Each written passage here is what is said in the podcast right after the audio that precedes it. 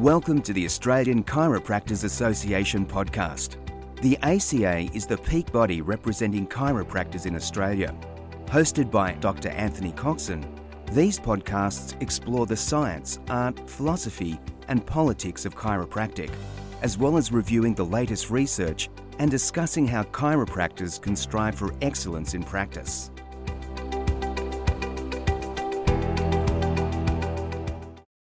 Welcome to the Australian Chiropractors Association podcast. I'm your podcast host, Anthony Coxon. As chiropractors, we are blessed with, with gifts through our education, training, and experience that day in, day out are greatly valued by people all over the world. Whether it's through the power of the adjustment or other manual therapies, the hands on chiropractic approach can do wonderful things to reduce pain and improve health and well being. Of course, chiropractic is a profession and not just a technique, and there are many things that encompass a professional health encounter. And it's the whole of the experience that ultimately matters for the patient. As important as an adjustment might be, it's possible that what we say, encourage, or inspire that may have more profound impact on our patient's long term health than anything else. How we influence health behaviors with our patients is critical, and of course, one of the most well recognized health behaviors is physical activity. Despite the fear, the, the clear weight of research supporting movement, exercise, and, uh, and exercise, physical inactivity is still a global health pandemic. As chiropractors, we are typically very comfortable with in the exercise world, but could we do better? Well, to understand physical exercise guidelines and how well we impart this information to our patients is going to be critical. And to discuss this topic, I'm joined on the ACA podcast by chiropractor and researcher Dr. Matt Fernandez. Now, just a quick, uh, brief introduction to Matt. He's a registered chiropractor and is currently senior lecturer at Central Queensland University, where he teaches and supervises the students in the Masters of Chiropractic program. Prior to his CQU appointment, he was lecturer at the Department of Chiropractic at Macquarie University. Matt is very passionate about research and following the completion of his PhD at the University of Sydney, he now leads various research projects and supervises research students. He also regularly presents his research at conferences in targeted areas that advance the knowledge and understanding of chiropractic through physical activity, exercise, and patient education interventions. And for those of you who are at the uh, ACA conference last year, you might also know that he is joint winner of the Research Prize. Hi, Matt. Welcome to the ACA podcast. Hi, Anthony. Uh, thanks very much for uh, having me uh, on your show today. So, not all exercise is good exercise, but you'd be hard pressed to find anyone willing to argue against the positive uh, health benefits that exercise can bring. Just not that we need any further convincing, but from an evidence perspective, why should we be encouraging our patients to exercise? Yeah, no, it's a it's a it's a very good point, and I think if we just look at the data or look at the evidence, um, we should be exercising because of the various benefits that it gives us. And uh, some of them are really obvious, but what we need to know first is that physical activity is a modifiable risk factor for numerous chronic diseases. Uh, these can include uh, cardiovascular disease, uh, type 2 diabetes, uh, certain cancers. It helps with all cause mortality. And more closely to home, I think it can help with many musculoskeletal complaints that we see day to day. But if we look at physical activity as it helps us more on a day to day fashion, we can see improvements, for example, in our mood. We have better mood or better mental health. Uh, we can sleep better. Uh, there's less stress associated with uh, being active.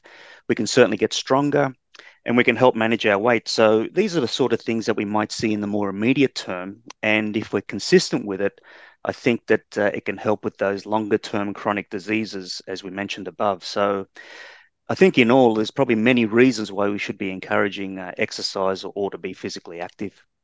And I guess it's not the problem with is exercise good for you, but why is it that more people aren't doing it? What's what's the answer to that question, Matt?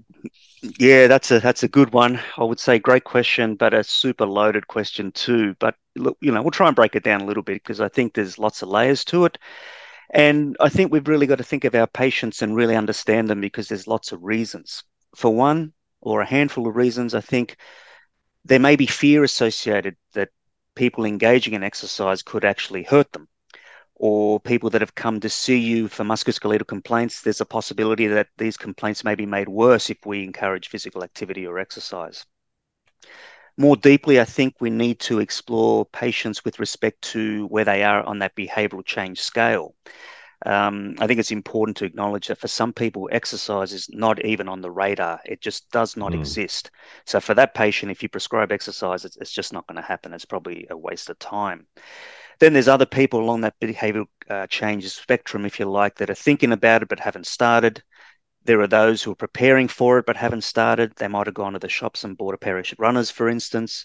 And then on the other side, you've got people who are already exercising really well. They're in a routine, and anything you prescribe is going to be absorbed really well and positively. So there's some of the reasons, but I think more broadly to exercise and why people don't do it. Again, people may simply be just too tired. Uh, they don't have the time.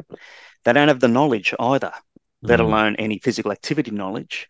And an important one from a systems perspective, I think, is the lack of facilities or the lack of space. So we might have people that are in an environment that's not conducive to exercise. So, for example, they may live too far away from parks. They may not have any accessible bike lanes. There's no outdoor gyms.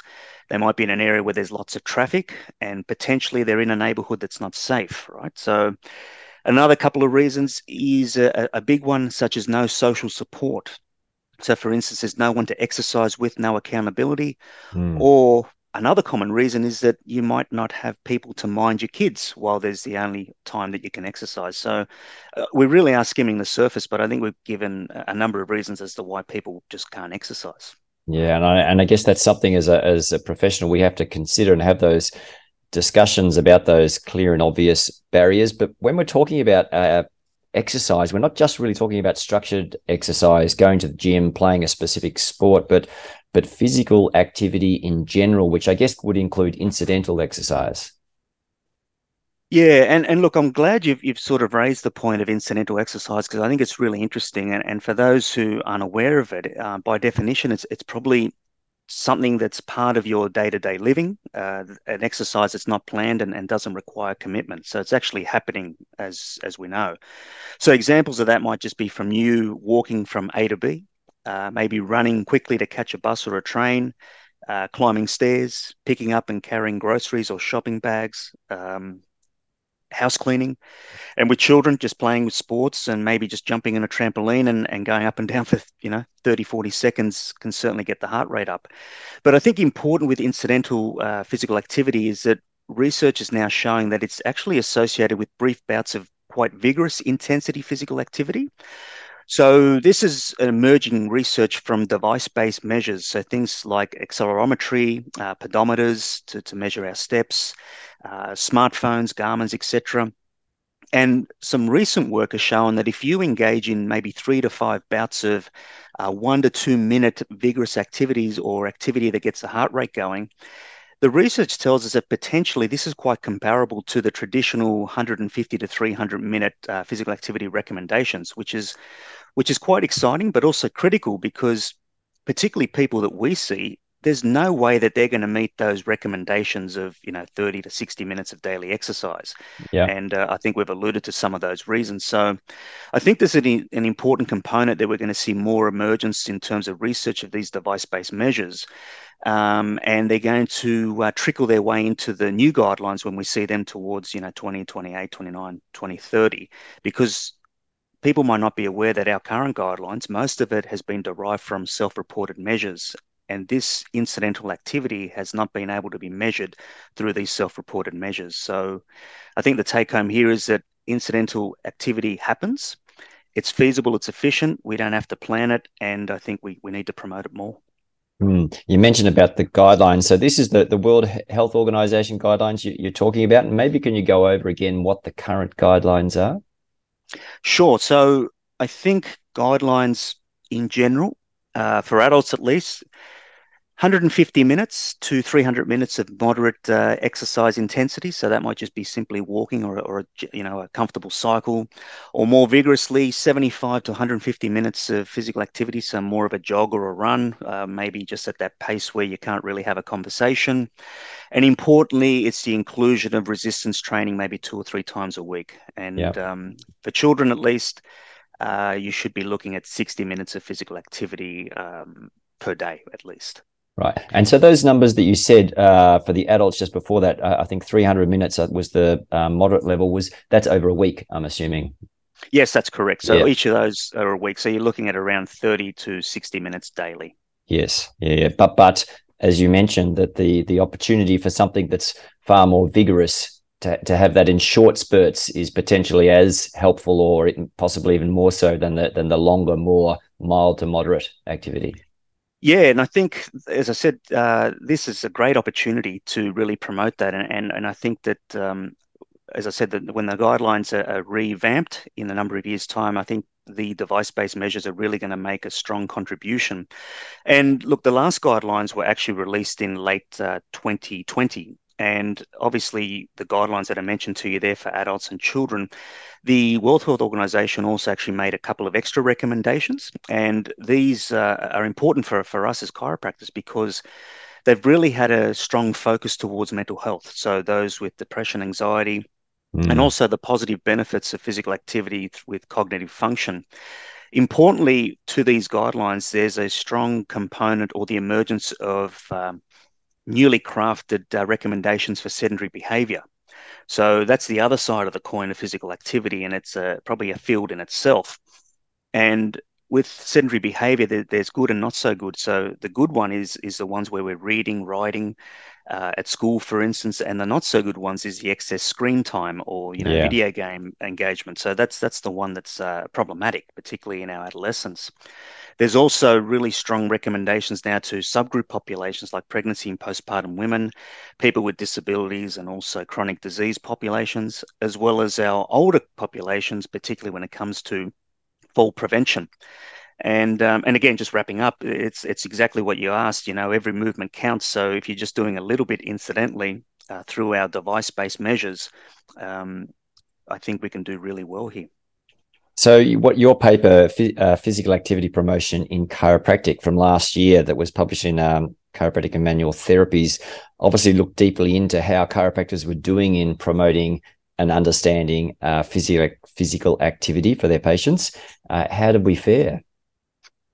Yeah, look, um, pretty good pretty good. I mean, they were. It was a systematic review of surveys. Um, so we we didn't do the, the scoping review of everything, but um, part of the reason for that was because there was very little available. So we, if we dug deeply into the surveys, we found lots of surveys uh, that uh, you know contributes. But readily, if we combine everything together, we were very well ready to advise, counsel, and promote physical activity. And um, it really set the foundation for other work that we've done. So, what I've noticed in, in the literature is that other healthcare providers have surveyed their clinicians, at least in Australia, about their uh, confidence and knowledge with respect to physical activity. And we recently completed uh, the analysis and are now writing up our cross sectional study of our chiropractors and, and looking at what they're doing and not doing in this physical activity space. And um, the results are, are very interesting.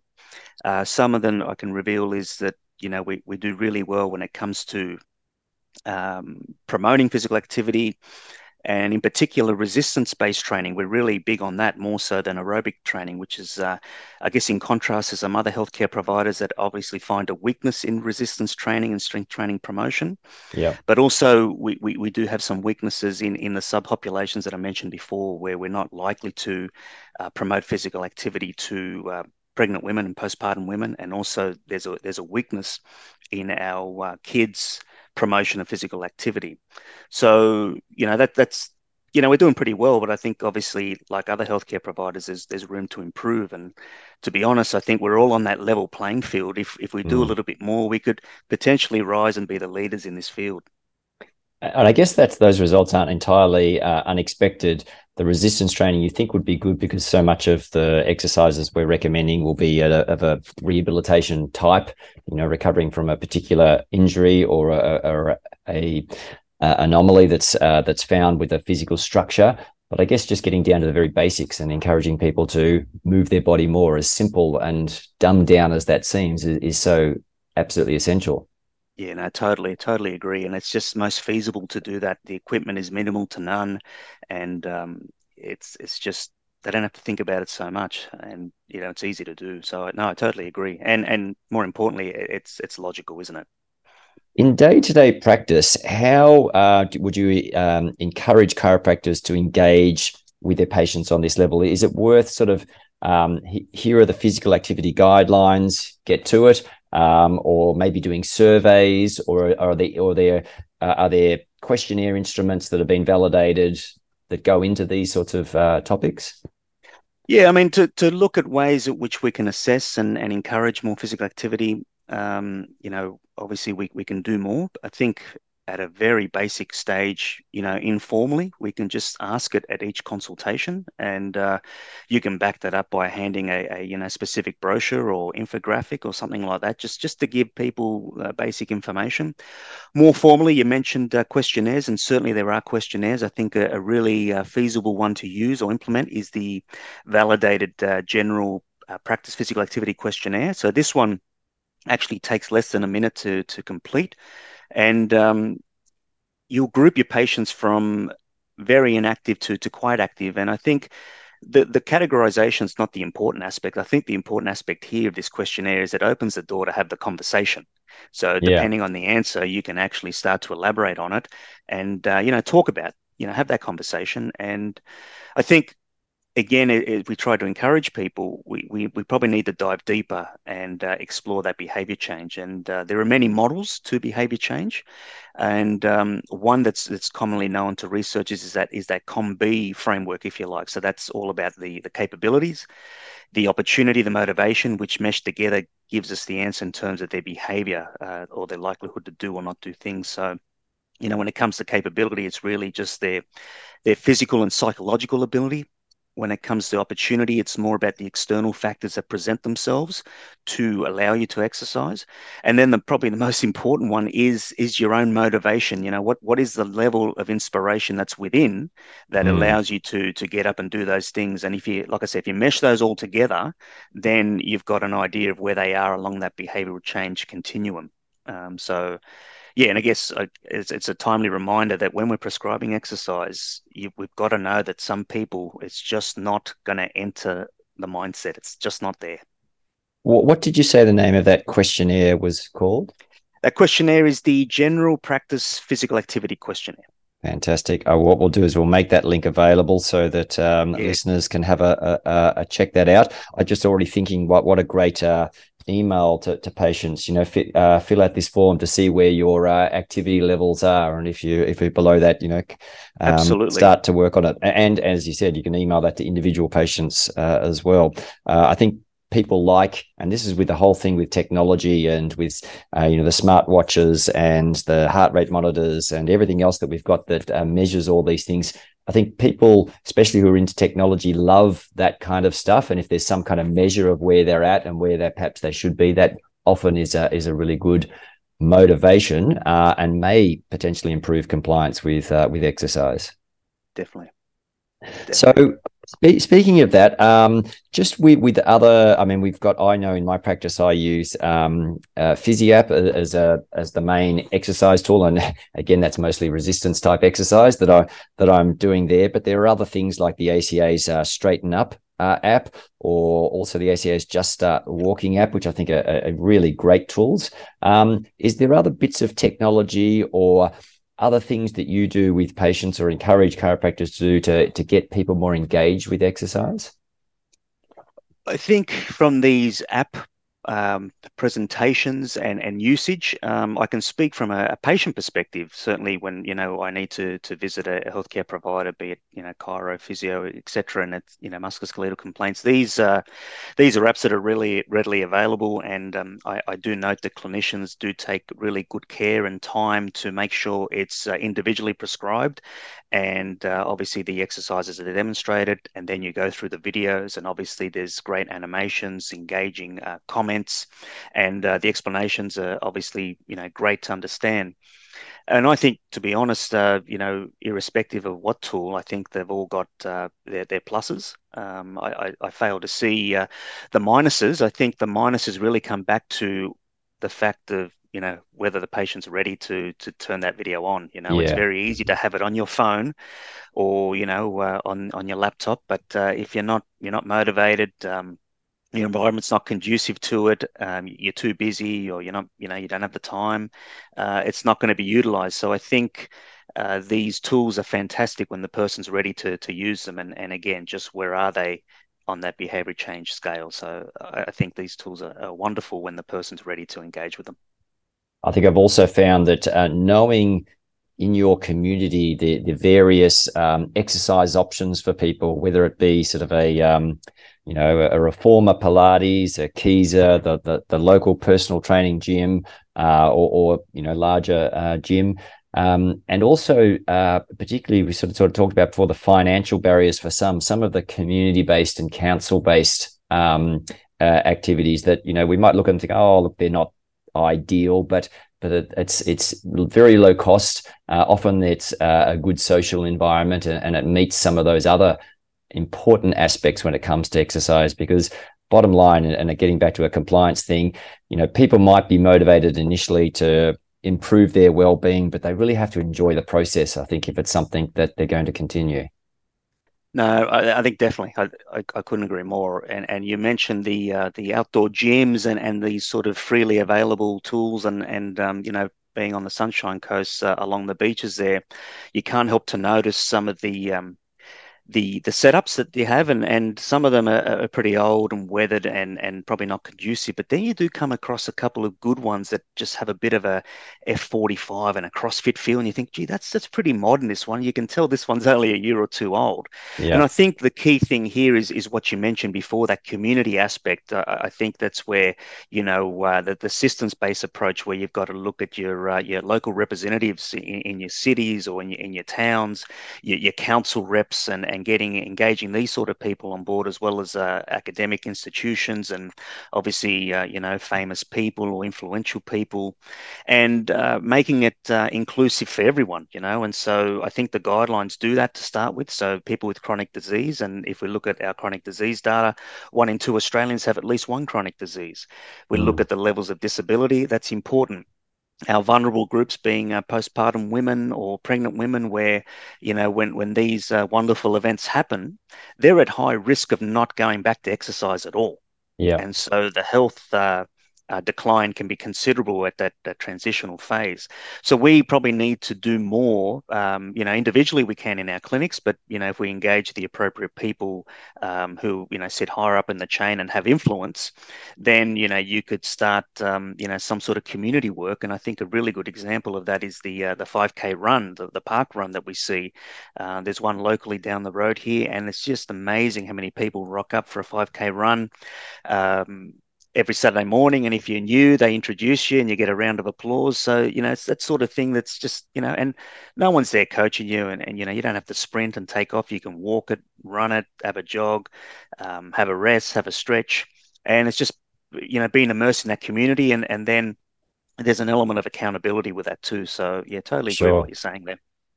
And I think not only does this have tremendous benefit for the patients, but if uh, a chiropractor is getting out there and meeting these people who are involved in these groups, it also has a pretty positive benefit on your practice because uh, chances are when they do have problems, which most of them will at some stage, um, you know, they might be thinking of you to uh, to, to help them.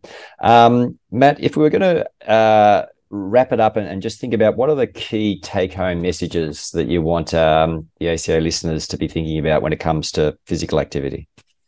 Yeah, sure. I think I think there's probably a couple. I think firstly, we need to acknowledge from the limited research that we have that you know chiro seems to be doing a pretty good job at promoting physical activity, just like other healthcare providers. But um, as I alluded to before, we can certainly do better, and if we do better, we can emerge as a leader in this space. So you know, we we all have barriers that we face, um, but it's no different to any other healthcare provider and the patients they see. So you know, we we still have room to improve. The second one is that, uh, you know, given all the health benefits that we described about physical activity, both in the long term and in the intermediate term, I think it's just worth talking about it at each consultation. So I think mm. as chiros, we should consider it as a vital sign. We need to assess it, and we've got the questionnaire now, or just simply informally ask about it, talk about it, promote it, and uh, prescribe it. I think we just we just need to do it full stop. The third one is and probably amongst the more important is, is be familiar with those guidelines, not just the adult based guidelines, but also all ages. Now, the World Health Organization and also Australia have uh, subpopulations. So we, we talk about activity for kids, uh, children, adolescents, older adults. We've now got uh, disability and chronic uh, diseased uh, patients as well. And, you know, this is obviously really important. And, and I alluded to you before that, you know, for chiropractors, even the ones from our research that definitely promote it uh, are less likely to do it for our postpartum women and our children and adolescents. And, and this is this was striking to, to, to me to, to see this result.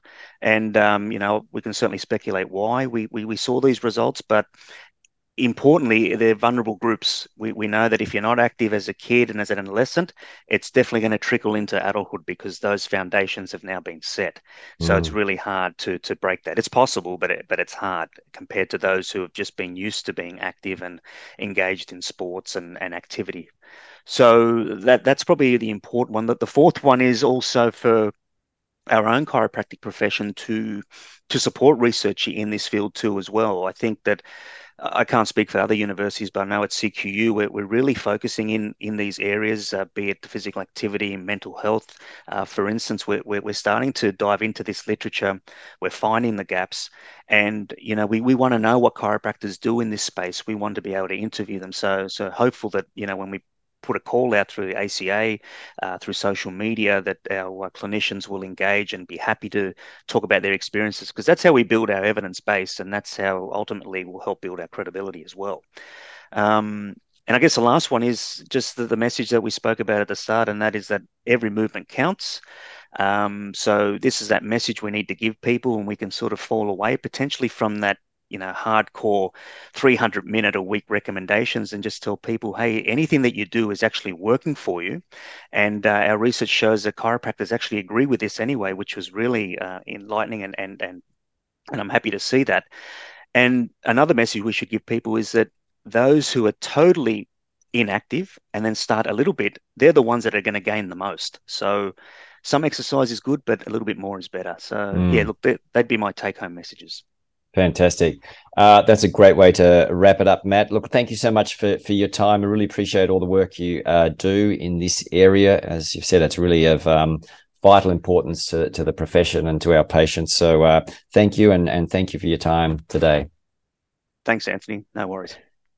Well, that's it for me. Thanks for listening. I hope this podcast has been helpful in your quest for excellence. And I look forward to chatting with you again on our next ACA podcast.